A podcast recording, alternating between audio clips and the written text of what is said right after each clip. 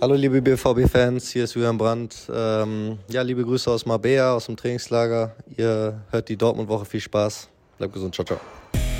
Ja, und wer hätte das gedacht? Wir sind tatsächlich wieder da mit unserem Podcast der Dortmund-Woche. Darüber freue ich mich sehr. Ähm, einmal, weil es der erste Podcast, mittlerweile Folge 51 im Kalenderjahr 2023 ist. Und zum anderen freue ich mich, das ist fast ein kleiner Seltenheitswert, dass äh, wir den Podcast aufzeichnen können und äh, wir beiden Protagonisten uns mal von Angesicht zu Angesicht wieder gegenüber sitzen. Ein frohes neues Jahr. Patrick Berger, hallo. Frohes neues Jahr, Olli, an dich und an die Zuhörerinnen und Zuhörer. Ich glaube, wenn man das hier sehen würde, wie wir in Marbella bei dir im Hotelzimmer äh, sitzen, so ein bisschen improvisiert. Ich habe hier Picobello äh, aufgeräumt. Picobello aufgeräumt, natürlich, das sowieso. Dein, äh, dein Kopfkissen. Danke für die. Na, ist doch völlig in Ordnung hier, oder?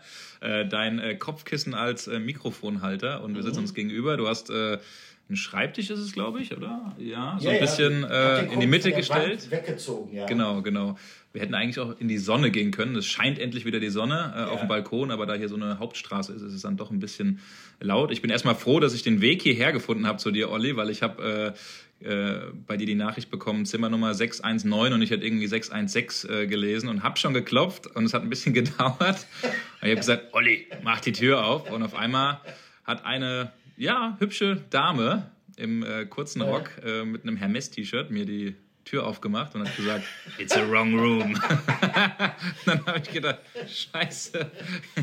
Aber das zeigt mal, wie groß deine Sehnsucht nach mir gewesen ist, dass du trotzdem den Weg zu mir auf die andere Seite des Korridors gefunden hast. Nein, also tatsächlich, er war fast pünktlich hier, also keine Sorge. Er war nicht lange im falschen Zimmer äh, bei der Dame, die ihm da geöffnet hat. Äh, wollen wir es da mal bewenden lassen? Ähm, wie gesagt, wir sind im Trainingslager des BVB, wir sind äh, in Mabea an der Costa del Sol und ähm, ich habe mal ein bisschen nachgeschaut. Ähm, Knigge sagt, äh, ein frohes neues Jahr, das kann man auch wünschen, wenn es schon mittlerweile ein paar Tage alt ist. Man sollte es nur nicht mehr dann so direkt machen. Also man sollte den Leuten nicht sagen, ein frohes neues Jahr für dich oder für dich, sondern man sollte sagen, ich hoffe, dass das frohe neue Jahr äh, auch froh begonnen hat für dich und so weiter. Deshalb, also ich guck mal, ob ich es richtig ähm, auf die Kette kriege. Das wünschen wir jedenfalls jedem unserer Zuhörer, äh, dass er gut in das Jahr 2023 gestartet ist und äh, vor allen Dingen, dass er gesund bleibt. Äh, wir werden äh, gleich auch ähm, auf jemanden zu sprechen kommen. Ähm, die Zuhörer werden schon eine Idee haben, um wen es sich handeln könnte, der hier nach schwerer Krankheit einen sehr frischen und sehr guten, sehr positiven Eindruck machte. Bevor wir damit allerdings anfangen, haben wir tatsächlich noch Neujahrsgrüße. Wir hören mal rein. Bitteschön, Julian Brandt. Hallo liebe BVB-Fans, hier ist Julian Brandt. Ähm, ja, liebe Grüße aus Marbella, aus dem Trainingslager. Ihr hört die Dortmund-Woche, viel Spaß. Bleibt gesund, ciao, ciao. Ja, eine euch vertraute Stimme, Julian Brandt, der ist ja auch äh, unter die Podcaster gegangen. Also äh, habe mich mit ihm zum Interview getroffen und äh, da, ihr erinnert euch vielleicht, er hat er damals im Sommer äh, bei den Kollegen von Kicker Meets the Zone damals diesen Podcast mhm. gegeben. Ähm, Olli, du hast ihn wahrscheinlich auch gehört, wo er ja ja, es hat für Wellen, Wellen geschlagen, wo er gesagt hat, äh, ich habe viele Trainer mental gebrochen und es hat nicht mehr so die, äh, ähm, ja, aus mir macht man nicht mehr so die Mentalitätsmaschine. Also darüber hat er auch bei uns im Interview gesprochen, was in den nächsten Tagen sicherlich zu lesen gibt. Äh, zuletzt war er mal zu Gast bei Karim Adeyemi, der mittlerweile auch einen Podcast ja. macht. Also äh, Olli, ich glaube, wir sind da ein ganz guter Vorreiter für den einen oder anderen mit unserem Podcast, ne? dass da auf einmal jetzt äh, ne? neue, neue nachkommen. Ähm, ja, auf jeden Fall schöne Grüße von Jule Brandt auch an euch und er hat sich viel vorgenommen für die Restrunde, wie so viele hier beim BVB. Man hat ja ohnehin so ein bisschen den Eindruck, Olli, wenn wir da so am äh, Trainingsplatz stehen, dass da gefühlt ein paar Neuzugänge sind. Ne? Wenn man mal so guckt, ja ob das ein Marco Reus ist, ein Dahut ist, Jamie Bino Gittens, ähm, Sebastian Haller, über den wir gleich ja. sprechen werden, äh, Matteo Morey, der immer mal äh, jetzt auch ja, sich anschickt, dann äh, bald auch mit der Mannschaft zu trainieren. Also das fühlt sich schon so ein bisschen an, hat auch der eine oder andere gesagt. Gregor Kobel zum Beispiel, den wir mal in der Medienrunde hatten, fühlt sich an, als hätten wir hier vier, fünf Neuzugänge. Und das ist, glaube ich, eine Sache, die dem BVB schon Mut machen kann. Ne? Definitiv. Es waren äh, Spieler, die schmerzlich vermisst worden sind. Äh, das hat man speziell gegen Ende der Hinrunde, ist ja kein richtiges Hinrundenende gewesen, äh, sondern die Bundesliga ist ja frühzeitig unterbrochen worden wegen der WM-Pause. Aber ihr wisst, was ich meine. Gerade in den letzten Spielen, da hat man gesehen, dass personell doch schon auch ein paar Alternativen gefehlt haben. Das ist das eine. Und das andere ist natürlich, was für Podcast äh, gilt, gilt für ambitionierte Profiklubs erst recht. Konkurrenz belebt das Geschäft. Und äh, vielleicht ist das ja auch ein Grund gewesen, speziell dafür, dass die Leistungskurve von Borussia Dortmund dann so im November so ein bisschen abgeflacht ist, äh, dass da auch nicht genug Druck von der Bank gekommen ist, äh, dass man, äh, sagen wir mal, keinen frischen Impuls auch durch Auswechslungen hat setzen können. Umso schöner für Edin Terzic, den Trainer, dass er alle wieder an Bord hat. Sie machen auch alle einen guten, einen fitten Eindruck und das erlaubt es ihm natürlich auch, dem Coach, jetzt hier in Mabea durchaus intensiv trainieren zu lassen. Äh, das waren schon Einheiten, die wir hier mitverfolgt haben, die es in sich hatten. Und was eigentlich wirklich das Allerschönste ist, äh, das ist gerade auch bei diesen intensiven Einheiten, ich erinnere jetzt hier mal an die Trainingseinheit am äh, Sonntagvormittag, die wir da gesehen haben, wo es richtig zur Sache ging, wo es ein Zirkeltraining gegeben hat, wo Passschärfe trainiert worden ist, wo Läufe trainiert worden sind, auch Zweikampfverhalten, dass einer wieder mitmacht, ähm, von dem man gar nicht absehen konnte, wann er überhaupt so wieder in der Lage sein wird, ähm, auf diesem Niveau zu trainieren ihr wisst es, äh, von wem wir reden, Sebastian Aller. Und das muss ich sagen, schon als ich ihn gesehen habe, nachdem die Mannschaft hier am Flughafen in Malaga angekommen ist, dann hier zum Hotel gegangen ist, ähm, er wirkt frisch, er wirkt fit, er wirkt stark. Und als ich ihn dann auf dem Trainingsplatz erlebt habe, äh, wie er sich da richtig reingehängt hat und vor allen Dingen auch, wenn man ihn so abseits des Platzes erlebt, welchen Optimismus, äh, welche Haltung er ausstrahlt, dann ist das einfach nur noch schön äh, bei der Leidensgeschichte, die hinter ihm liegt. Und ähm, es ist äh, nicht nur schön für Borussia Dortmund und äh, das ist hoffentlich bald wieder, gerade im Angriff, äh, wo es ja auch ein paar Probleme gegeben hat, im, im Sturmzentrum, ähm, eine ganz wichtige personelle Alternative mehr geben wird, sondern in erster Linie ist es erstmal schön für den Menschen Sebastian Aller, dass er so schnell nach dem, was er durchgemacht hat, schon wieder so weit ist? Oder wie, wie äh, kriegt man schon so ein bisschen Gänsehaut, allein wenn man drüber spricht? Ja, total. Also hat äh, übrigens auch Marco Reus äh, äh in der Medienrunde gesagt, wenn er über Haller spricht, äh, bekommt er Gänsehaut am ganzen Körper, ja. weil das einfach eine Geschichte ist, äh, die unglaublich ist, die einfach total freut, ähm, ihn, ihn wiederzusehen, ihn glücklich zu sehen, ihn lachen zu sehen, auch viel mit den Kollegen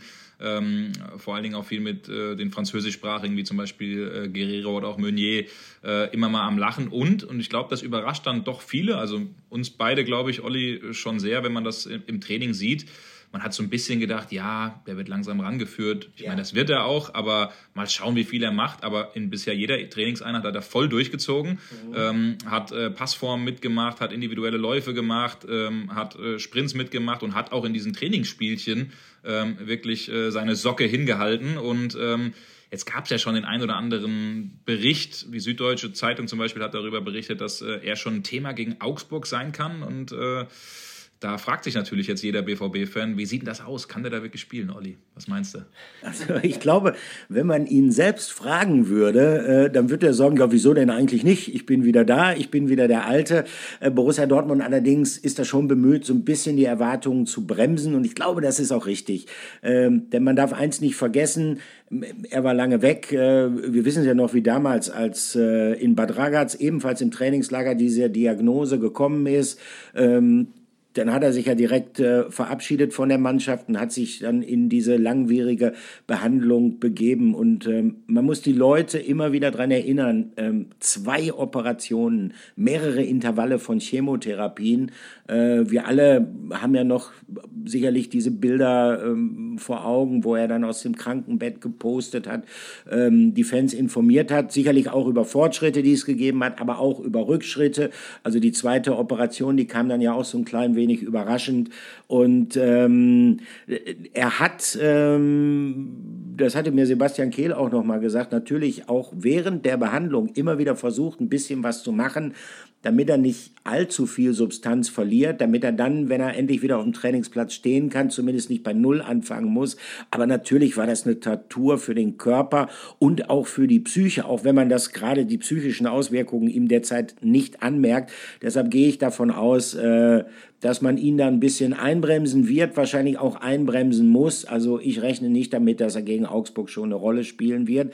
Aber ähm, was auffällig ist, sein Optimismus und äh, sein, dieser, dieser Wille, der ist bei ihm zu spüren, möglichst schnell auf den Platz wieder zurückzukommen und ähm, über seinen sportlichen Wert, den er für diese Mannschaft ja sicherlich hätte, wenn er denn wirklich dann im Vollbesitz aller Kräfte wieder sein wird, darüber, glaube ich, gibt es keine zwei Meinungen. Nein, absolut. Also das ist natürlich dann eine Bereicherung, wenn er wieder so fit wird ähm, wie, wie vorher. Ich finde trotzdem bei aller Euphorie, ich glaube, das, äh, das darf man auch sagen, aufgrund oder trotz der, der Vorgeschichte, er wirkt fit, aber ich finde trotzdem muskul muskulär hat er schon auch abgebaut. Das sieht man schon ein bisschen, ja. finde ich, wenn man das so vergleicht. Ähm, äh, da war er doch ein bisschen stämmiger, ein bisschen, ein bisschen breiter. Ich glaube, das ist auch völlig normal. Das, das braucht dann auch noch ein bisschen, bis er natürlich körperlich an dieses äh, komplette Niveau äh, dann, dann rankommt, was er vorher hatte. Aber klar, äh, das ist äh, ein Spieler mehr für den BVB und es ist immerhin der Rekordtransfer ja. Äh, der Dortmunder und jemand, der in der Champions League in den vergangenen Jahren auch für Furore gesorgt hat. Und gerade diese Offensive mit Modest, der muss man so deutlich sein, überhaupt noch nicht funktioniert. und Mokoko, der jetzt allmählich, über den wir ja gleich auch nochmal sprechen, mhm der allmählich immer besser in Tritt kommt. Das wird schon äh, ja in dieser Rückrunde dann ein ziemlicher Dreikampf. Und ähm, wer weiß, vielleicht wird der ein oder andere dann sogar auf der Tribüne sitzen müssen. Die äh, Kollegen des Kickers, wir haben es ja vorhin angesprochen, den äh, Kader von 28, äh, von 28 Spielern, die hier in Marbella sind, die haben heute zum Beispiel auch berichtet, äh, auch Spieler wie, wie Malen, wie Modest, über den wir gerade eben gesprochen haben, äh, Hazard, auch Adeyemi, die müssen sich da schon anschicken, dann auch in diesem 20er-Kader äh, zu sein äh, am Spieltag. Also da wird es vielleicht auch den einen oder anderen prominenten Namen geben, der es vielleicht mal nicht in den Spieltagskader schafft. Und das ist auf jeden Fall eine neue Konkurrenz äh, beim BVB, auch durch Spieler wie Haller, die zurückkommen.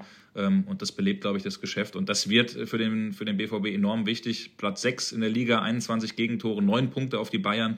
Da ist, glaube ich, jeder Spieler willkommen, der Tore schießt und der will und der äh, ehrgeizig ist und Gas gibt. Definitiv. Zumal ich davon ausgehe, dass die ähm, Qualifikation für die Champions League, das ist ja das erklärte Saisonziel, äh, in dieser Saison kein Selbstläufer werden wird. Äh, es gibt Mannschaften in Konkurrenz zu Borussia Dortmund, die vor dem BVB stehen, ähm, denen man vielleicht bei Saisonbeginn diese Konstanz noch nicht so zugetraut hätte. Freiburg zum Beispiel. Zum ne? Beispiel sind übrigens hier auch ganz in der Nähe, in Soto Grande, sind relativ viele Mannschaften, jetzt hier wieder in Marbella allein, wo wir sind. Freiburg, Hamburg, ne? Ja, der HSV ist hier, der, äh, allein hier direkt in Marbella sind der VfB Stuttgart, ähm, Mainz 05. Die Mainzer, habe ich auch noch eine lustige Geschichte. Vorgestern habe ich in der Sonne, da war es wirklich sehr, sehr warm, äh, mit dem Kollege Marian Laske von der Watz äh, äh, ein Käffchen getrunken und rechts neben uns saßen äh, Christian Heidel und Martin Schmidt, Sonnenbrille auf und da wurde sich dann schon mal ein eiskalter, äh, ich weiß gar nicht, ob es ein Shampoos war oder ein Wein, aber da mal hinbestellt. Und ein paar Mainz-Fans sind vorbeigelaufen und haben gewunken und die haben zurückgewunken habe ich dann auch gesagt, hier, äh, Sportchef müsste man sein beim FSV Mainz 05. Ja, man merkt, man merkt den äh, Vertretern der Bundesligisten, die sich jetzt hier in Andalusien und teilweise auch äh, in Portugal an der Algarve, das ist ja auch nicht so weit weg, sammeln. Man merkt denen schon an, wie die Saison bislang für sie verlaufen ist. Also überhaupt keine Frage. Hier beim BVB alles so ein bisschen, klar, man freut sich über Aller, aber stimmungsmäßig in Moll und andere, äh, die genießen jetzt natürlich auch noch äh, diese, diese Pause und äh, die die gehen natürlich auch mit dem Hochgefühl einer erfolgreichen Hinrunde dann in dieses Trainingslager. Das, das sieht man den Protagonisten an. Aber wir wollen noch mal zurückkommen, um, um über den BVB zu sprechen, über den Angriff des BVB zu sprechen. Viel, viel Positives äh, konnten wir jetzt sagen über Sebastian Aller, dem es endlich wieder gut geht, der vielleicht noch nicht hundertprozentig der Alte ist, aber auf dem besten Weg äh, dazu zu sein scheint. Ähm, wir haben die Konkurrenzsituation im Angriff angesprochen und äh, wir werden jetzt über einen sprechen, der eine gute Entwicklung in der Hinrunde genommen hat, der, wie ich finde, große Schritte nach vorne gemacht hat, der endlich im Erwachsenen, im Männerfußball angekommen ist. Das hat ihm ja sogar dann auch eine vielleicht etwas überraschende Nominierung für den deutschen WM-Kader in Katar eingebracht, aber der zurzeit natürlich auch für Themen sorgt, äh, die die BVB-Fans äh, ja fast schon so ein bisschen irritieren. Wir kommen zu unserem Aufreger der Woche. Es geht natürlich um Yusufa Mokoko und ja, eine im Raum stehende Vertragsverlängerung. Das Thema ist ja immer noch nicht äh, ganz vom Tisch. Also die beiden Parteien äh, waren sich auch in den letzten Wochen dann äh, nicht entscheidend näher gekommen. Sebastian Kehl hat gesagt, es soll zeitnah eine Entscheidung geben. Äh, das ist ein Thema, was man sich ganz oben auf die Agenda gesetzt hat. Aber wir äh, titulieren es bewusst als Aufreger der Woche ja, weil man sich das, glaube ich, anders vorgestellt hat. Zahlen sind im Umlauf. Natürlich auch äh, sind wir Medien nicht ganz unschuldig, die dafür gesorgt haben, dass äh, das äh, ein oder andere dann eben ähm, rausdringt. Ist ja auch ein Stück weit äh, unser Job. Aber das ist nun mal eine Geschichte, die interessant ist, die polarisiert. Viele, viele Fans, die sagen, ja, der Mokoko mit seinen Beratern, der, der ist ja geldgeil, was erlaubt er sich eigentlich? Und ähm, gibt dann doch auch der, den einen oder anderen Fan, der sagt, ähm, das kann ich voll und ganz ähm, verstehen. Ähm, also wir, wir können das ja nochmal so ein bisschen aufdröseln. Ähm, der Berater hat sich immer mal wieder eingeschaltet, Patrick Williams, ja. und hat gesagt, das ist äh, kein Selbstläufer, kein Selbstgänger. Ähm, wir sind uns äh, da noch nicht entschieden näher gekommen. Ähm, es geht natürlich auch um das Gehalt. Es geht um Signing-Fee, das haben wir auch berichtet. Es geht äh, um eine mögliche Ausstiegsklausel für Top-Vereine. Sein Traumverein ist ja irgendwann der FC Barcelona, der übrigens auch im Rennen dabei ist äh, um äh, Mokoko, genauso mit Chelsea. Seit dem 1. Januar darf er ja als ablösefreier Spieler mit anderen Vereinen sprechen. Und ähm, das wird natürlich ein bisschen genutzt, um Druck auf den BVB auszuüben. Der BVB äh, bietet, so wie wir das gehört haben, ja ein Grundgehalt von drei Millionen Euro mit Prämien. Und das ist ja eben ein neues Ding auch von Sebastian Kehl, ähm, zu sagen, hey, wir haben hier viele, viele Spieler, ja. die viel zu viel Geld verdienen und die Leistung nicht äh, entsprechend bringen. Und wir müssen da eine neue Leistungskultur reinbringen, eine neue Gehaltshygiene reinbringen. Wir müssen wieder, äh, das kann man, glaube ich, unter dem Titel dann sagen, ähm, weniger Grundgehalt, mehr Prämienzahlung, ähm, also mehr Leistung, die dann eben auch belohnt wird. Und da wollen wir so ein bisschen die Frage stellen, Olli, ist das vielleicht der richtige Spieler, an dem man jetzt dieses Exempel mit, dem, mit der Gehaltshygiene statuiert? Schwierige Frage, weil äh, Yusufa Mukoko ist jetzt auch nicht irgendein Spieler. Äh, er ist jemand, der eine Geschichte mit Borussia Dortmund schon hinter sich hat, an der sehr, sehr viele Fans Anteil genommen haben. Also diese Geschichte des Wunderkindes, die quasi nahezu jeden Jahrgang in der Jugend übersprungen hat, weil er einfach viel zu gut war. Ähm, die Geschichte von diesem Yusufa Mokoko, für den Borussia Dortmund ja sogar im Rahmen der DFL erwirkt hat, dass äh, die jungen Spieler früher in der Bundesliga eingesetzt werden können und, und, und. Und ähm, dann haben wir alle noch so ein bisschen in Erinnerung die vergangene Saison, wie schwer sich Yusufa da getan hat, in der Bundesliga Fuß zu fassen, was ja vielleicht auch gar nicht so verwunderlich gewesen ist. Ähm, wie gesagt, er war zu dem damaligen Zeitpunkt, als er ja debütiert hat, äh, noch 16, ähm, hat dann festgestellt, dass es was anderes ist, gegen so Innenverteidiger, Schlachtrösser äh, von Spitzenvereinen zu spielen, sich da durchzusetzen im Vergleich zu den Gegnern aus dem Jugendbereich, äh, die für ihn ja fast so eine Art Kanonenfutter gewesen sind. Ähm, dann hat er es geschafft und dann hat er große Fortschritte gemacht und dann wartete man eigentlich auf seinen 18. Geburtstag und alle sind wie selbstverständlich davon ausgegangen, okay, wenn er dann 18 ist, wenn er dann, ähm, wie heißt das so schön, jurisdiktionsfähig ist, dann kann er halt sofort diesen neuen Vertrag unterschreiben und dann kam es ganz, ganz anders und es ist sicherlich auch für ihn vielleicht gut gelaufen in den letzten Monaten, dass er dann auch noch mit zur WM genommen ist. Aber für Borussia Dortmund in die Zukunftsplanung war das natürlich fast das Schlechteste, was überhaupt passieren kann. Denn auf einmal wurde ihm und in erster Linie seinem Berater natürlich auch bewusst, wie begehrt er ist. Äh, international äh, hat man ihn von dem Zeitpunkt dann ja auch richtig auf dem Schirm gehabt. Ja, und dann kommt man jetzt genau, da komme ich jetzt auf deine Frage zurück, an einem Punkt, wo Borussia Dortmund einerseits versucht, so ein bisschen an der eigenen Gehaltshygiene Veränderungen vorzunehmen und wo auf der anderen Seite ein junger Spieler mit seinem ambitionierten Beraterteam, ich drücke es jetzt mal nett aus, äh, andere sprechen von geldgierig, so weit will ich nicht gehen, würde ich auch nicht, weil das ist einfach ungerecht. Es geht halt im Profifußball immer um viel Geld. Auf jeden Fall. Die Situation ist halt so, dass die Interessenslage komplett verschieden ist und ich tue mir derzeit ein bisschen schwer mit der Vorstellung, wie das zusammenzuführen ist. Ähm, was ich persönlich allerdings, ähm, dann beende ich auch diesen etwas ausufernden Monolog, was ich persönlich ein bisschen schade finde, ist, dass natürlich schon Porzellan zerschlagen ist. Das heißt, die Zahlen sind öffentlich. Das heißt, selbst wenn der BVB und Mokoko zusammenfinden, was nicht ganz einfach sein wird, dann ist trotzdem irgendwo schon ein atmosphärischer Schaden entstanden. Denn du hast es eingangs gesagt, es gibt viele Fans, die bezeichnen ihn jetzt bereits als geldgierig. Und das ist einfach nicht gut. Das ist eigentlich keine gute Basis für eine weitere Zusammenarbeit. Deshalb muss ich ganz ehrlich sagen, bin ich so ein bisschen skeptisch, was die Zukunft angeht. Mhm. Ja, das Gefühl, ähm, das Gefühl habe ich auf jeden Fall auch, was zumindest, äh, was gerade eben gesagt, die Fans angeht. Ähm, ich finde, es ist auch eine sehr schwierige Gemengelage. Also ähm, du hast vieles angesprochen, äh, was richtig ist man kann beide Seiten verstehen. Einerseits den BVB, der jetzt sagt, hey, wir haben für diesen Spieler so unglaublich viel gemacht. Wir haben den seit er elf Jahre alt ist, Rundumbetreuung bei uns im Internat, ähm, schulisch. Ähm, die Altersdebatte, man darf nicht vergessen, der BVB war auch mit Lars Ricken einer der Vorreiter, der dafür gesorgt hat, dass diese Altersgrenze ja.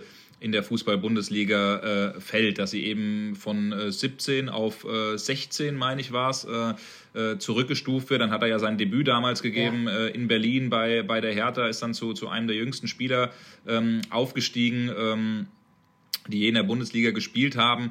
Das hat natürlich auch Kraft gekostet, das Ganze eben zu begleiten, auch mit Individualtrainern. Das ist natürlich auch mit, mit viel, viel Arbeit verbunden und dann ähm, eben auch bewusst zu sagen, ey, drei Millionen als Grundgehalt, was man so hört, äh, ist vier wohl das, was er auch an realistischen Prämien erzielen kann das ist immerhin das, was auch ein äh, Gio Reyna, ein Jaden Sancho oder ein Jude Bellingham so von der Kategorie, ähm, kann man ja sagen, ist ungefähr gleich vor, vor einiger Zeit dann auch verdient hatten.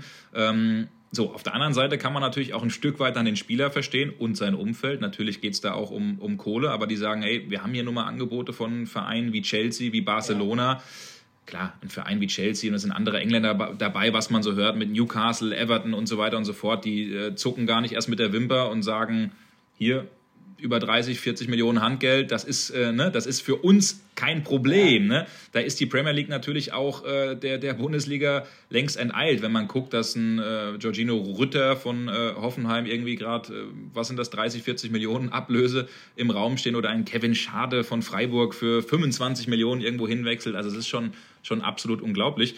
Und dann kann man natürlich ein bisschen verstehen, was das vielleicht auch mit einem Spieler macht. Dann äh, sitzt er in der Kabine, guckt vielleicht auch mal nach links und rechts und sieht, dass sein Kumpel Adeyemi äh, ein Vielfaches verdient. Ähm, so, und das ist ja nun mal das, auf was die Spieler auch ein Stück weit Wert legen. Und dann eben die Geschichte, du hast es angesprochen, äh, Olli, Mittelstürmer, deutscher Nationalspieler. Hansi Flick hält große Stücke auf ihm, war in Katar dabei, wird vielleicht auch äh, bei der EM 2024 ein, äh, ein wichtiger Faktor sein, wenn denn die Entwicklung so weiter vorangeht. Und, und das ist nun mal auch Fakt, er ist mit sechs Toren aktuell ähm, der führende Torschütze des BVB. Und das sind natürlich auch Argumente äh, von der Spielerseite zu sagen, äh, ihr müsst da schon auch ein bisschen auf uns zugehen. Aber ähm, es ist nicht einfach, es ist verzwickt.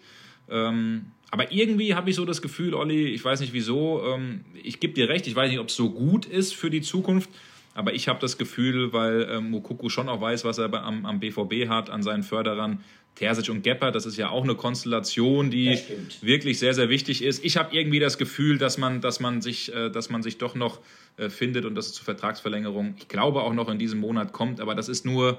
Das ist nur ein Gefühl. Ich weiß nicht wieso. Ja, schauen wir mal, weil es ist tatsächlich so, jetzt haben wir den Fall ja wirklich von allen Seiten beleuchtet, dass es ähm, ein großes Argument auch für mich gibt, was tatsächlich dafür sprechen würde, dass äh, Mokoko noch ein bisschen bleibt. Und äh, das ist das große Vertrauensverhältnis zu Edin Terzic. Das, soweit ich das überblicken kann, glaube ich auch jetzt nicht durch diese Zockerei äh, mit Beraterseite, zwischen Beratern und Clubführung dadurch nicht gelitten hat.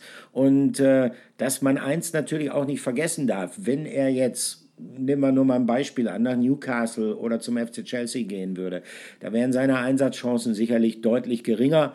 Als äh, wenn er beim BVB bleiben würde. Er hat sich in die Mannschaft gekämpft. Gut, er hat jetzt mit Sebastian Aller auf Sicht wahrscheinlich wieder einen richtig starken Konkurrenten. Aber andererseits, äh, Borussia Dortmund ist, und äh, das darf man nicht vergessen, gerade für junge Spieler, für noch entwicklungsfähige junge Talente ein gutes Sprungbrett gewesen.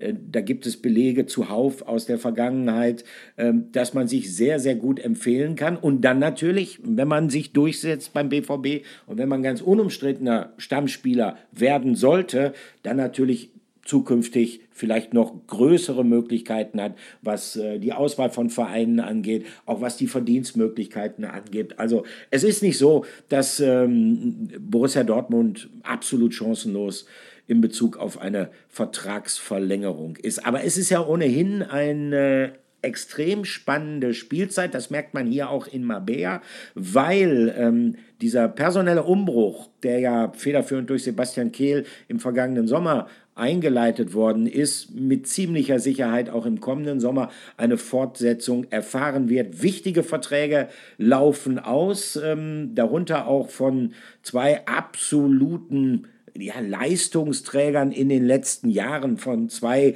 Köpfen dieser Mannschaft, Mats Hummels und natürlich ähm, der des Kapitäns, Marco Reus. Und da hat es auch wieder Aufregung gegeben. Und ich muss ganz ehrlich sagen, ähm, wenn ähm, diese Meldung, dass äh, Marco Reus äh, eventuell nach Saudi-Arabien gehen würde, wenn die vor einem Monat gekommen wäre, hätte ich sofort gesagt, komm, es ist noch nicht der 1. April, steckt die Meldung wieder mit, damit muss ich mich gar nicht beschäftigen.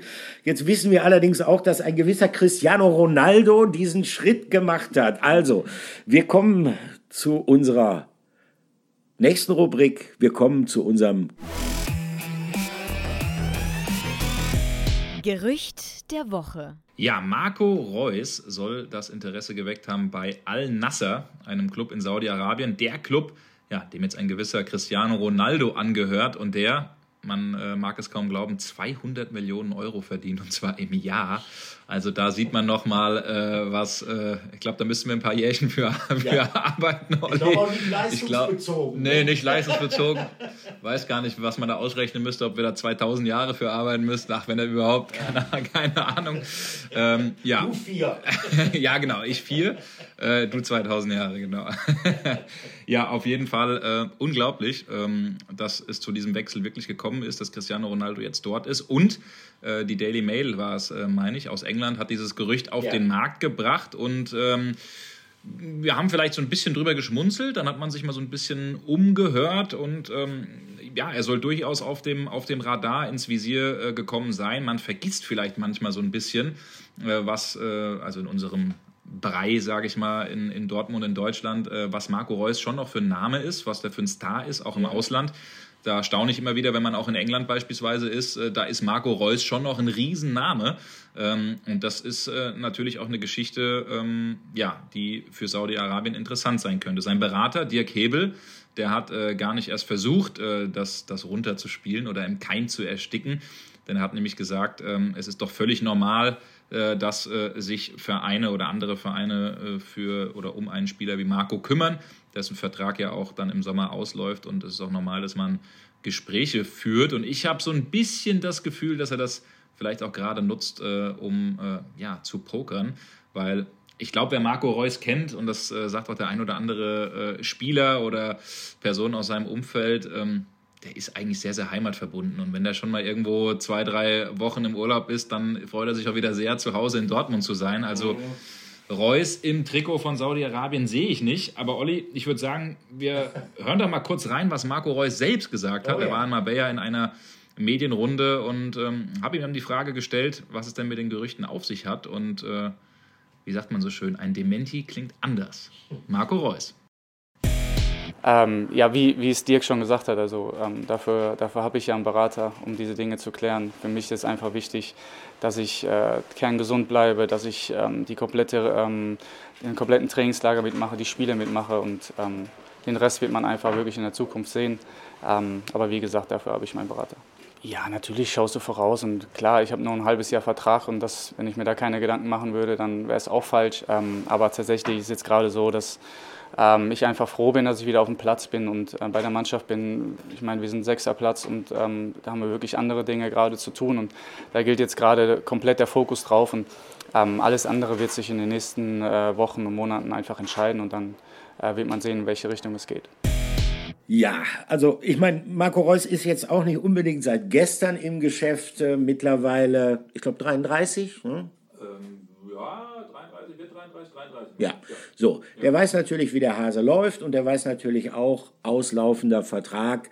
Ähm, da sagt man nicht, nee, das kommt für mich nicht in Frage, weil äh, also steigerst du, verbesserst du natürlich nicht deine Ausgangsposition für die Gespräche mit dem BVB, die dann ja irgendwann so oder so geführt werden. Also ich glaube, ähm, dieser Auftritt äh, sowohl seines Beraters als auch dieser erste öffentliche Auftritt von Reus, nachdem diese Gerüchte aufgetaucht sind, äh, aus denen kann man nichts anderes raushören als die Tatsache, dass Marco Reus sehr wohl weiß, äh, was hier gespielt wird und dass er logischerweise auch mitbekommen hat. Wir haben ja eben schon ähm, im Bezug auf Mokoko über diese Debatte über Gehaltshygiene, äh, mehr leistungsbezogene Komponenten in den Verträgen gesprochen. Und ähm, dieser Herausforderung wird er sich natürlich auch stellen müssen. Denn gehen wir mal davon aus, dass Borussia Dortmund äh, schon Marco Reus bei Vertragsgesprächen sagen wird, pass auf, du bist A, zwar ein verdienstvoller Spieler, äh, bist unser Kapitän, aber auf der anderen Seite, du hast ein gewisses Alter, ähm, du hast in den vergangenen Jahren auch immer wieder Probleme mit Verletzungen gehabt. Wir hätten gerne mehr leistungsbezogene äh, Komponenten in dem neuen Vertragswerk. Und das bedeutet natürlich finanzielle Einbußen, auch wenn natürlich Marco Reus, äh, selbst wenn er sich darauf einlassen sollte, so es denn so kommen sollte, ähm, dann wird er trotzdem noch dreimal am Tag warm essen können. Das ist überhaupt keine Frage. Aber du baust natürlich vor und ähm, schön ist ja auch immer dieser eine Satz gewesen, dafür Dafür habe ich ja einen Berater. Also das gibt natürlich auch schon einen Hinweis, dass das natürlich zum Spielchen, zum Pokerspielchen gehört. Aber das Pokerspielchen ist eröffnet und das werden spannende Gespräche ähm, und das werden auch nicht unbedingt leichte Gespräche, die Sebastian Kehl da führen wird. Denn äh, bei Sebastian Kehl kommt ja noch eines dazu. Das macht es vielleicht auch nicht unbedingt angenehmer für ihn.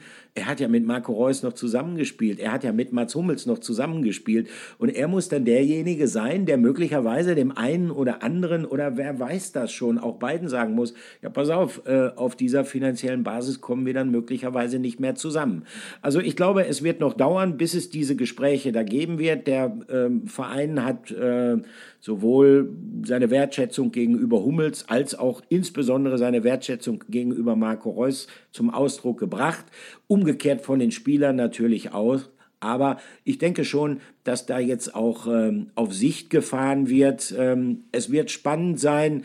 Ähm, Allerdings, ich muss sagen, so richtig kann ich mir Marco Reus jetzt auch nicht unbedingt in Saudi-Arabien vorstellen. Aber gut, ich meine, wenn du da in so einem Luxusressort wohnst, äh, du kriegst ja auch nicht so viel von Land und Leuten mit. Ich bin ja schon mal froh, dass äh, zumindest da jetzt geredet wird, äh, nicht von, ja, ich suche noch mal eine kulturell neue Herausforderung, ich will noch mal eine andere Kultur, eine andere Sprache lernen. Also ähm, Arabisch zu lernen, weiß ich nicht. Äh, das steht bei ihm, glaube ich, nicht auf nee. der Agenda. Auch wenn es eine sehr unterschätzte Sprache ist, weil ich glaube, äh, wenn man die sprechen könnte, da, deckt man schon einen großen Teil der Welt ab. Aber ja. hochkomplexe Sprache und ähm, will Marco Reus nicht zu nahe treten, aber ich glaube jetzt nicht, dass er es in drei Jahren Fußball lernen würde.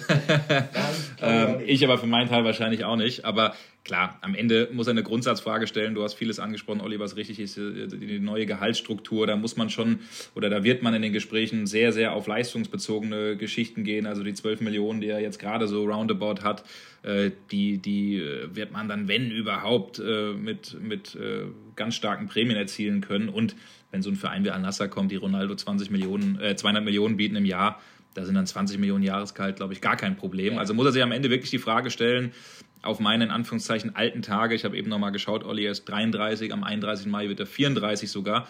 Ähm, ja, verdiene ich nochmal richtig viel Kohle äh, oder mache ich irgendwas bei meinem Herzensverein BVB.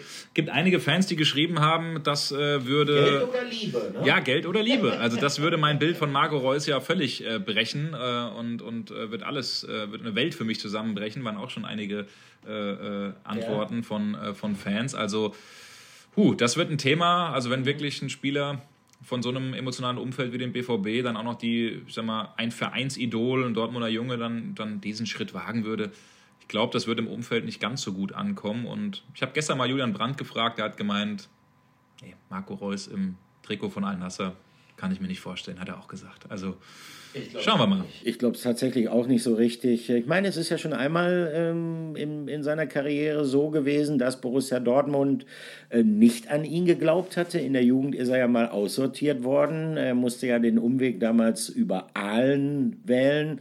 Ist dann immer äh, zusammen übrigens auch mit Kevin Großkreuz im Regionalexpress von Dortmund nach Aalen gefahren. Und dann ging es zu Borussia Mönchengladbach und dann erst wieder die Rückkehr zum BVB. Aber Dortmund ist seine Heimatstadt. Äh, seine Familie lebt hier. Ähm, also ich habe ich hab ein gutes Gefühl, ähm, dass wir Marco Reus auch über den Sommer hinaus in Dortmund sehen werden. Aber wie gesagt, äh, andererseits, der Fußball ist so verrückt.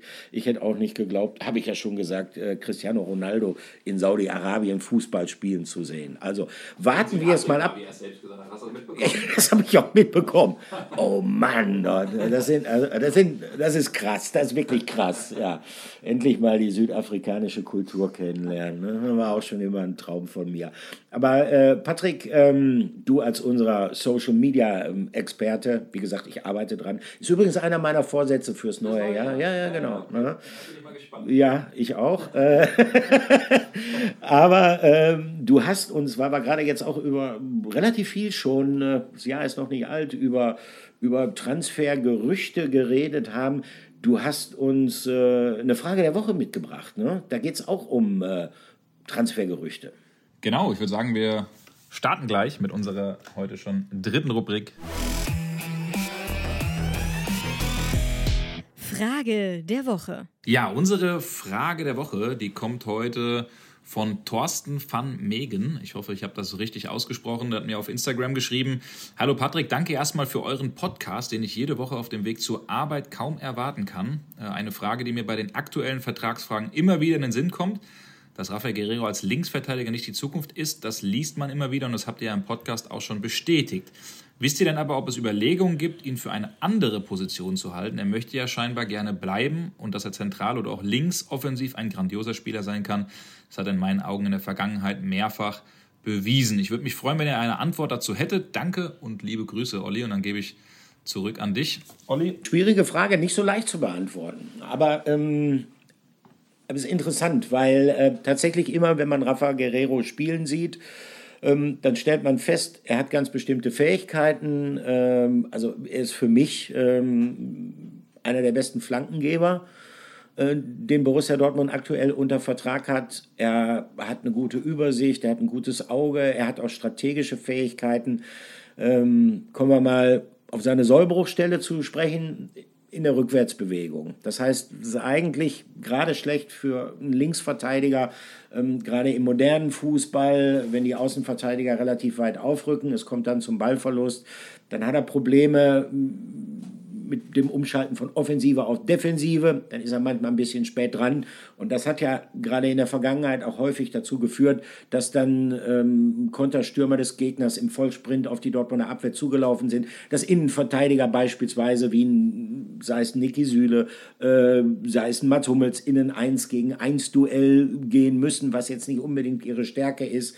Und äh, diese Überlegungen insgesamt haben ja auch dazu geführt, dass Borussia Dortmund gesagt hat, eigentlich müssen wir da mal was Neues machen auf der Linksverteidigerposition. Und gleichzeitig, ich kann diese Überlegung gut verstehen, sieht man natürlich die Fähigkeiten, die ein Rafa Guerrero hat. Das heißt, du könntest ihn natürlich gut äh, gebrauchen, wenn du beispielsweise taktisch ein bisschen umstellst. Wenn du mit drei Innenverteidigern spielst, er ein bisschen weiter vorgezogen ist, ähm, dass er auch in der Rückwärtsbewegung quasi so ein bisschen Entlastung erführt. Es gab auch schon mal Situationen, da hat er fast in einer Art Spielmacherrolle gespielt.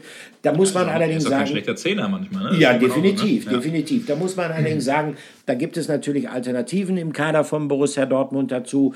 Und es kommt etwas Grundsätzliches dazu. Und das betrifft Guerrero, nicht nur Guerrero. Ich finde, bei Borussia Dortmund gibt es eine Vielzahl von Spielern, die teilweise schon mehrere Jahre hier spielen. Sei es Guerrero, sei es Torgen Hazard, Jule Brandt, Moda Hut, äh, Thomas Meunier, äh, Donny Malen jetzt auch schon in seiner zweiten Saison, Emre Can, die spielen mal gut, mal weniger gut, mal haben sie Probleme, mal sind sie richtig schlecht, ähm, aber sie kommen nie dauerhaft konstant an ihr Leistungslimit ran. Und ich glaube, dass es sehr, sehr wichtig für den BVB ist, eine neue Dynamik zu haben. Ähm, ich glaube, dass es äh, Transfers von einigen diesen Spielern, also Verkäufe schon früher gegeben hätte, wenn man auf dem Transfermarkt nicht die Auswirkungen der Corona-Pandemie immer noch zu spüren hätte. Ich glaube aber, dass dieser personelle Umbruch, den Sebastian Kehl versucht hat einzuleiten im vergangenen Sommer, dass der eine Fortsetzung erfahren wird. Und äh, wenn der Vertrag von Rafa Guerrero ausläuft, äh, dann glaube ich nicht, dass es etwas bringen würde, ihn nochmal zu verlängern, in der Hoffnung darauf, dass man vielleicht in ein, zwei Jahren eine Ablösesumme erzielt. Das wird kaufmännisch vielleicht einen Sinn ergeben, durchaus. Aber A ist es nicht garantiert, ob der Transfermarkt sich erholt, dass man dann diese Einnahmen generiert. Und B, ich glaube einfach, der BVB braucht eine neue Dynamik auf viel, viel mehr Positionen als die, die schon im vergangenen Sommer neu besetzt worden sind. Absolut, also dem habe ich nichts hinzuzufügen. Ich sehe das genauso wie du. Ähm, ich hoffe, Thorsten, deine Frage ist damit ähm, ja, ein bisschen beantwortet. Natürlich können wir das nie am Ende final sagen. Ähm, sicherlich gibt es äh, da die eine oder andere Überlegung. Man weiß auch schon, wo er seine Stärken hat, natürlich Rafael Guerrero, aber ich glaube, das, was du gesagt hast, so diese ja, teilweise negative Idee, äh, Energie auch durch äh, fehlende Körpersprache und Haltung. Ähm, das ist ja eigentlich immer ganz, äh, ganz interessant, weil ich finde, ich habe ihn jetzt auch, war ja in Katar, auch bei der, ähm, äh, bei der WM, habe einige Portugal-Spiele gesehen. Nach einem Portugal-Ghana-Spiel habe ich mich kurz mit ihm in der Mixzone unterhalten.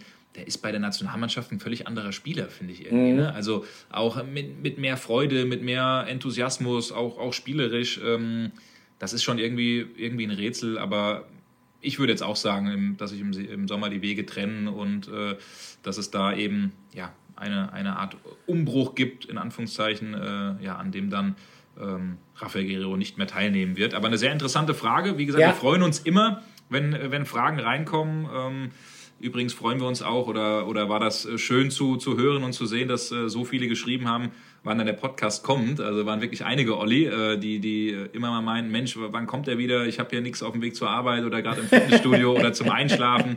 Ähm, ich fand übrigens, ähm, das habe ich ja gar nicht gesagt, äh, als ich Weihnachtsgeschenke gekauft habe ja. in Köln, war ich gleich in, äh, in äh, drei Geschäften und äh, wurde von, von, von Leuten angesprochen. Ähm, einmal stand ich sogar in der Schlange bei, bei Uniqlo, hat mein Papa einen Pullover gekauft äh? und äh, hat ein bisschen länger gedauert, war mir recht unangenehm, weil wir irgendwas umgetauscht haben. Und dann habe ich noch hinten zu, den, zu der Riesenschlange gemeint, sorry fürs Warten. Und dann meint einer, macht nichts, kein Problem, guter Podcast. so, und später im Laden kam dann einer und meinte, na, ohne Olli shoppen? ja. also äh, man wird wahrgenommen mit unserem Podcast, Olli, also sogar in Köln. Und das ist äh, auf jeden Fall schön zu hören. Das und, freut ähm, mich sehr. Macht auch wieder Spaß, dass wir, dass ja. wir zurück sind und dass wir uns auch vis-à-vis -vis sehen. Ne? Ich glaube, ja, das letzte genau. Mal war tatsächlich beim letzten Trainingslager. Ist das richtig? In der Tat, das war in Bad Ragaz. Genau, wo äh, die Haller-Geschichte, wo oh, Lukas ja. Rott noch reingekommen ja, ist. Genau, da saßen wir, ich weiß noch, unten in unserem Hotel und haben den Podcast aufgezeichnet und äh, unser Kollege Lukas Rott kam rein und er gestikulierte immer und, und hat uns dann, ich glaube, einen Zettel zugeschoben und äh, ja, äh, das hat uns damals schon richtig getroffen. Umso, umso schöner ist es, äh, tatsächlich muss ich wirklich sagen, und da geht es gar nicht um Fußball und wann er jetzt sein Comeback gibt, äh, ob äh, vielleicht tatsächlich schon gegen Augsburg oder erst ein paar Wochen später oder von mir aus auch erst ein paar Monate später. Es gibt deutlich Wichtigeres über Fußball. Das hat uns diese Geschichte von Sebastian Aller nochmal deutlich äh, vor Augen geführt und äh, toi, toi, toi, alles Gute, Sebastian Aller.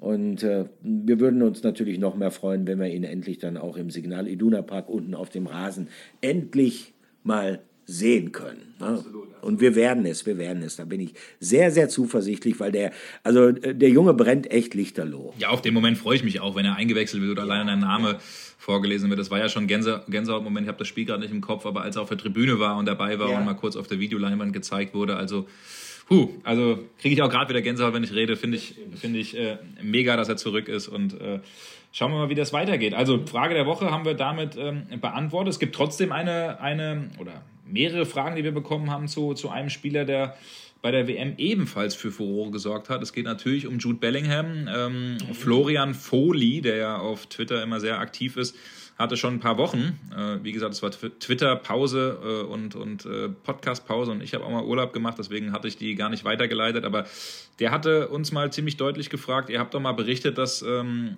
der Bellingham zum Topverdiener gemacht werden soll und dass ihm ein Angebot vorgelegt werden soll. Wie weit ist es denn damit? Ähm, das ist, finde ich, auch eine sehr, sehr spannende Frage, die wir hier schon äh, beantworten können. Ähm, das ist nämlich nach Mokoko weiß ich nicht, der wichtigste oder zweitwichtigste Fall oder mindestens genauso wichtig, wo es dann mit ihm hingeht, mit ja. Jude Bellingham. Ähm, weil da ist natürlich klar, ähm, der hat Begehrlichkeiten geweckt, das kann man auch sehr deutlich nennen. Real Madrid, äh, City und äh, ähm, Liverpool, das sind die drei Vereine, die im Rennen sind um ihn. Natürlich mehrere auch, aber das sind die drei, die er sich auch vorstellen kann. Und eigentlich, wenn man ehrlich ist, wartet man von Dortmund Seite nur darauf, dass er sagt, ey Leute, war eine schöne Zeit, jetzt äh, wage ich den nächsten Schritt, weil da habe ich so ein bisschen das Gefühl, dass er dem BVB vielleicht auch leistungstechnisch entglitten ist, weil, weil die Schere da schon, schon ein bisschen groß ja, geworden ist. Ähm, ja, auf jeden Fall wird das sehr, sehr interessant. Ähm, da eben die Frage, ja, wie das, äh, wie das Ganze weitergeht. In Marbella ist es jetzt noch nicht so, dass hier Gespräche angesetzt sind äh, mit äh, Denise Bellingham und dem Papa, mit Marc. Übrigens sehr lustig, wir sind ja mit der Mannschaft geflogen. Olli, Jude hatte ja seinen englischen ja. Pass vergessen. Ne? Als Nicht-EU-Bürger, der Brexit lässt grüßen, hat er ein bisschen Sorge gehabt, ob man in Marbella überhaupt einreisen darf. Okay. Und ähm, dann stand er dann da draußen und hat die ganze Zeit gewartet, bis dann die Mutter kam und das Ding doch gebracht hat. Er kam als letzter äh, in den Flieger und hat noch einen Kopf geschüttelt und äh, hat seinen Pass gezeigt. Also ähm, übrigens ähm, ja, war, das, war das die Mama Denise, die dann auch in den Gesprächen natürlich mit Sebastian Kehl und Co. Ähm, dann äh, einen entscheidenden Anteil dann, dann spielen wird. Ähm, man darf natürlich nicht ganz so viel Zeit verstreichen äh, lassen und will das auch nicht, Olli, weil Erling Haaland ist ein Beispiel, was man im letzten Jahr hatte, wo man so Richtung Januar mal meinte, so langsam wäre eine Entscheidung dann gut, wir müssen auch mal mit dir planen und dann ging das ja einige Wochen dann in, ins genau. Land ne? und dann ist so ein bisschen die Bombe geplatzt, wo er meinte, ich fühle mich unter Druck gesetzt. Ähm, am Ende hat er dann ja, gesagt, dass er den Verein verlässt. Also man möchte nicht so lange warten. Nein. Ähm, das ist, das ist auch nachvollziehbar, dass man nach Möglichkeit äh, schnell äh, Klarheit, Planungssicherheit hat, weil äh, sollte es zu dem Transfer kommen, natürlich äh, eine nicht geringe Summe Geldes äh, dann zur Verfügung stehen wird für die Nachfolgeregelung. Äh, und dann beschäftigt man sich natürlich automatisch mit Kandidaten, die auch mehrere andere Interessenten auf den Plan rufen. Also ähm, ich kann Sebastian Kehl da auch irgendwo verstehen. Andererseits auch das lehrt natürlich die Erfahrung in Sachen Holland, äh, oder es hat es ja vorher auch gegeben in Sachen Sancho.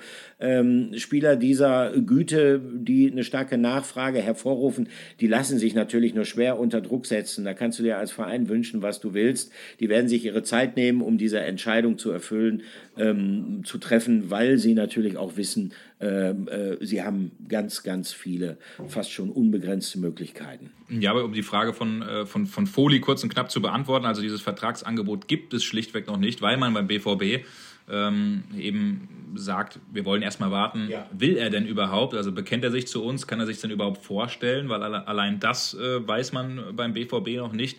Und erst dann, wenn es äh, eben diese Gespräche gab und man vielleicht auch raushört, er kann sich vorstellen, dann wird man da natürlich mit einem, mit einem Top-Angebot auf den Spieler zukommen. Und dann ist auch klar, er hat ja bis 2025 Vertrag, dass man dann sich ein Jahr mehr kauft sozusagen, bis 2026, dass man vielleicht auch dann eine Ausstiegsklausel nochmal einbaut für einen Top-Verein. Ähm, könnte wahrscheinlich auch ein Thema sein von der Spielerseite, ich weiß es nicht. Aber genau, bevor es soweit ist, bevor es dieses Angebot gibt, möchte man vom Spieler überhaupt wissen, ist es denn möglich? Aber ich glaube, Olli, da habe ich ein anderes Gefühl als bei Mokoko.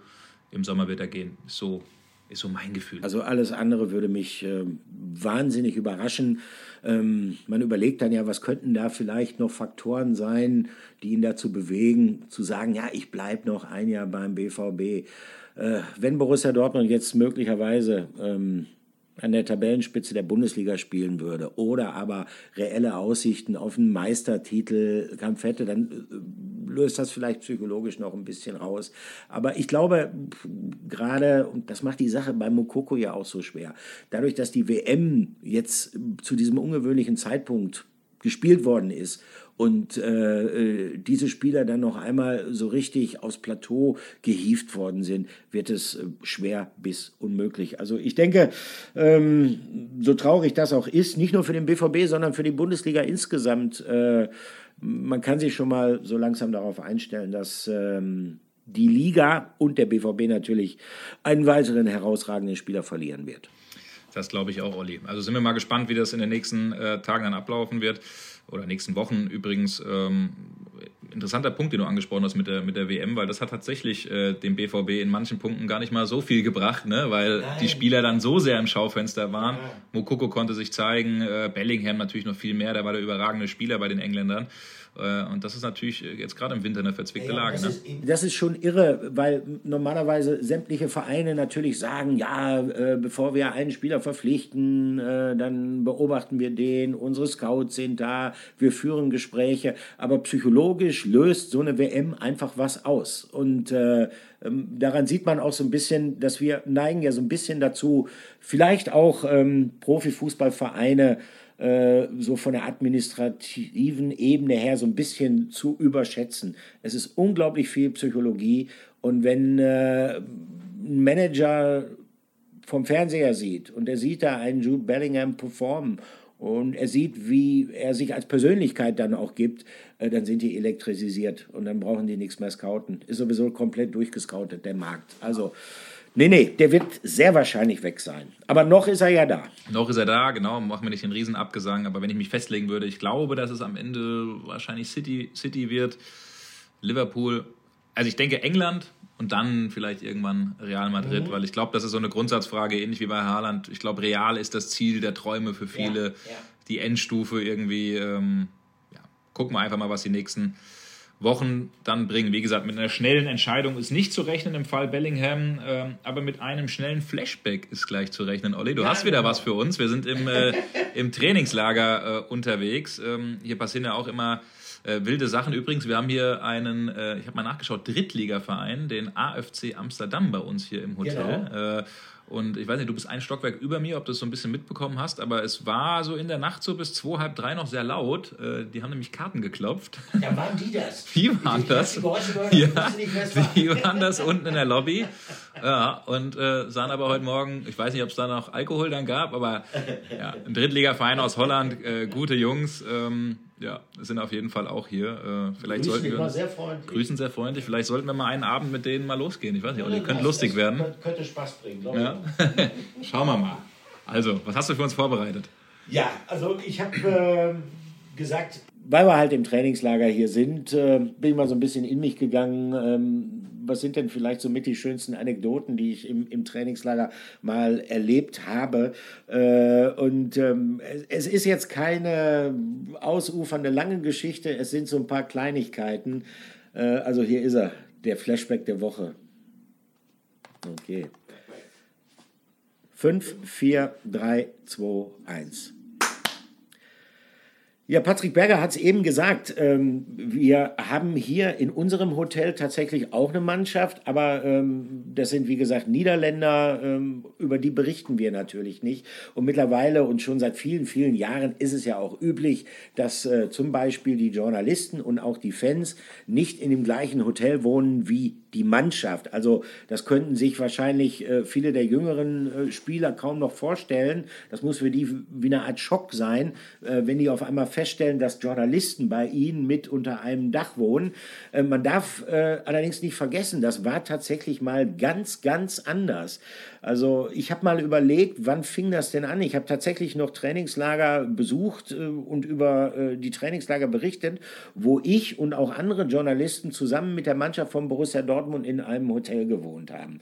Ich bin mir nicht so ganz sicher, wann diese wie nennt man das, Trennung äh, dann vorgenommen worden ist. Ich glaube aber, das muss so 1998 herum gewesen sein. Die Situation beim BVB war damals folgt ist ja bekannt, 1997 Champions League-Sieger mit Ottmar Hitzfeld. Der trat dann zurück nach dem Gewinnen der Champions League und es wurde ein neuer Trainer verpflichtet, ein Italiener, äh, Nevio Scala. Und in Italien, in der Serie A, war das schon viel, viel länger vorher üblich, dass Journalisten und äh, Spieler nicht unter einem Dach lebten vor Auswärtsspielen und erst recht nicht im Trainingslager. Und äh, im Wintertrainingslager im Januar 1998 äh, wurde in Portugal an der Algarve durchgeführt. Da hat der BVB dann das auch, wenn ich es richtig in Erinnerung habe, erstmals umgesetzt. Also wir Journalisten wurden angesprochen, allerdings erst kurz vor Beginn des Trainingslagers, dass wir uns doch bitte andere Hotels suchen sollten. Ähm, das Problem war nur, äh, zwei Kollegen, die hatten schon vorher gebucht und äh, das sorgte für reichlich Ärger. Ich kann die Namen auch nennen, weil die mittlerweile beide im Ruhestand ist. Charlie Bremen äh, von der Bildzeitung und äh, die Fotografenlegende Hennes Multaup, äh, Sohn übrigens des früheren BVB-Meistertrainers äh, Fischken Multaup, die hatten sich in diesem Sheraton Algarve eingemietet ähm, sehr ähm, zum Zorn von Nevio Scala und vom BVB-Manager Michael Mayer damals. Und dann passierte Folgendes, ähm, nachdem die Mannschaft dann angereist ist, man feststellte, dass die beiden da Zimmer bezogen hatten, hat man sie erst relativ freundlich, aber bestimmt aufgefordert, doch bitte das Hotel zu verlassen und sich neue Zimmer zu suchen. Ähm, allerdings, äh, Charlie Bremen konnte ein Querkopf sein und das hat er dann unter Beweis gestellt. Er hat gesagt, nein, ich habe gebucht, ich habe das bezahlt, ich bleibe hier. Ähm, und ähm, es wurden also mehrere Versuche untermacht und die beiden haben sich regelrecht verbarrikadiert in diesem Mannschaftshotel. Also das führte dann dazu, sie haben sich das Essen anliefern lassen, haben die Tür aufgemacht, dann schnell das Tablett mit dem Essen rein, Tür wieder verrammelt, dann gegessen und dann das Tablett anschließend wieder ähm, auf den Flur geschoben. Ähm, und in dem gleichen Zusammenhang habe ich dann noch eine andere Anekdote. Das ist ein paar Jahre früher gewesen. Im Januar 1993 hat der BVB ein Wintertrainingslager in Israel in der Nähe von Tel Aviv gemacht. Und damals habe ich das Privileg genossen, tatsächlich mit der Mannschaft unter einem Dach in einem Hotel zu wohnen. Ähm, neu beim BVB war damals Matthias Sammer. Und äh, Matthias Sammer war natürlich, äh, kam damals von Inter Mailand zurück. Der war natürlich die große Nummer. Jeder Journalist, es waren noch nicht so viele, die damals mit waren wie heute, jeder Journalist wollte ein Interview mit ihm. Und ich habe ihn dann angesprochen, zweimal, und er hat immer, nein, nein, nein, er möchte erstmal ankommen, er möchte sich erstmal hier eingrooven, er möchte nicht sagen, er würde auf mich zurückkommen. Nochmal versucht, nein, nein, nein, nein, ich melde mich schon, ich melde mich schon. Und da habe ich schon gedacht, ja gut, das wird nichts halt mit dem Interview. Und dann eines Tages, ich weiß noch, es war trainingsfrei, ähm, ich äh, hatte vormittags geschrieben, habe dann äh, ein Mittagsschläfchen gemacht, habe ich mich aufs Bett gelegt, auf einmal klopft es an der Tür und ich denke, ach, habe ich die Karte nicht hingehängt, Zimmerservice, was wollen die denn jetzt schon wieder? Ich mache auf, steht da Matthias Sammer und sagt, so, jetzt bin ich bereit. Und ich war völlig verschlafen. Äh, Matthias Sammer kam in mein Zimmer und er guckte um und wir haben ja eingangs schon, Patrick, du hast ein bisschen, äh, das fand ich sehr nett von dir gesagt, dass es sehr ordentlich ist, mein Zimmer. Ja, ja es geht. Ich habe auch ein bisschen zusammengeräumt. Ich wusste ja, dass du kamst. Damals aber wusste ich nicht, dass Matthias Sammer kam. Und man muss dazu sagen, damals äh, hat man die Artikel ja, mein Gott, wie lange ist das her, mit Schreibmaschine geschrieben. Und immer wenn du dich verschrieben hast, hast du das Blatt rausgerissen. Und ich habe das einfach zerknüllt und aus Frust hinter mich geworfen. Das heißt, mein Zimmer, Fußboden, der war übersät mit Papier und äh, standen wahrscheinlich auch ein paar Cola-Dosen rum. Und äh, ich sage, ja, Matthias, du, komm rein, setz dich mal. Zuerst so, so Klamotten vom Stuhl genommen, dann habe ich den in so einen Stuhl gesetzt und fing dann an, so ein bisschen aufzuräumen. Und was ich ihm nie vergessen werde, hat gesagt, pass auf, ist doch kein Ding, ich helfe dir. Und dann haben Matthias Sammer und ich haben dann mein Zimmer aufgeräumt und haben dann anschließend ein Interview geführt. An dieser Stelle, Matthias Sammer, ich weiß, ab und zu hörst du unseren Podcast auch. Vielen Dank nochmal für dein Verständnis damals. Das ist auf jeden Fall eine sensationelle Geschichte. Kann, kann ich mir heute nicht mehr, äh, nee, nicht mehr vorstellen. Nee, ne? nee also überleg gerade, ich war, äh, gestern war ich, genau, gestern war ich im, im Teamhotel da, die sind ja so 400 Meter, 300 ja. Meter Fußweg von, von uns weg. Und äh, da, da, hatten dann äh, Sascha Pflege und Co., als ich im Aufzug mit meinem Kameraequipment hoch äh, oder runterfahren wollte, haben die völlig aufgelöst gefragt, bist du hier im Teamhotel? Äh, weil die dachten, ja. ich fahre hoch. Dann habe ich, hab ich, gesagt, beruhigt euch, nein, bin ich nicht. So, ne? also, man sieht die Angst in ihren Augen, wenn man da in dem Teamhotel auftaucht.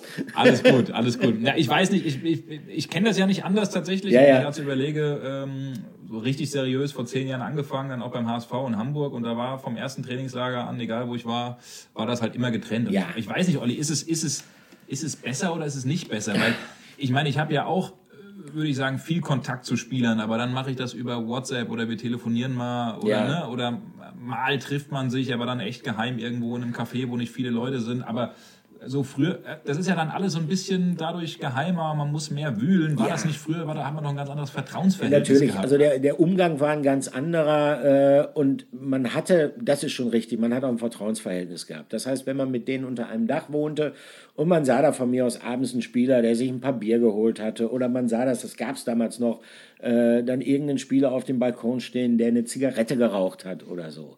Äh, äh, das war kein Thema. Das hat damals keiner berichtet, äh, das ist nicht geschrieben worden. Du hast natürlich heute in, in, in Zeiten, wo online immer wichtiger wird, wo das Geschäft immer schnelliger wird, äh, Social Media etc. In, in heutigen Zeiten ist natürlich so gut wie unmöglich, äh, sowas zu verhindern, dass das dann doch nicht irgendwo steht.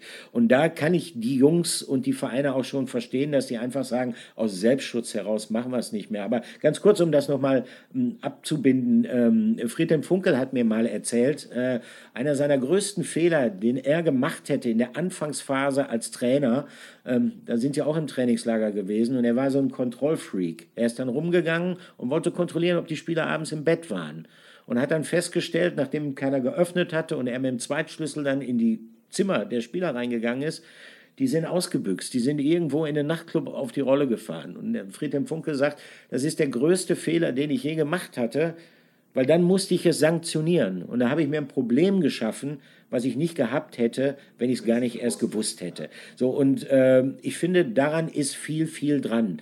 Also äh, leben und leben lassen. Ähm, die Spieler werden irgendwann mal, der ein oder andere, der wird im Trainingslager irgendeinen Unsinn anstellen. Und es ist für alle Seiten besser, wenn das dann nicht in der Öffentlichkeit breitgetreten wird, weil ansonsten hast du ein Problem. Absolut. Das Vertrauensverhältnis kann man aber auch nur aufbauen, wenn man auch ein bisschen auf uns zugeht und andersrum ist es halt ein Geben und Nehmen. So aber ja. ja.